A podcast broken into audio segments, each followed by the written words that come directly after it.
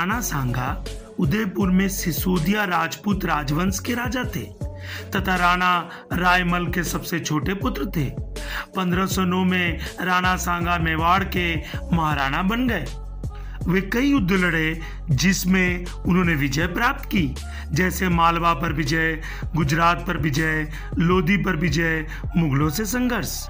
राणा सांगा इतने वीर थे कि एक भुजा, एक आँख एक टांग खोने व अनगिनत जख्म के बावजूद उन्होंने अपनी महान पराक्रम नहीं खोया। खनवा का युद्ध 16 मार्च 1527 के आगरा से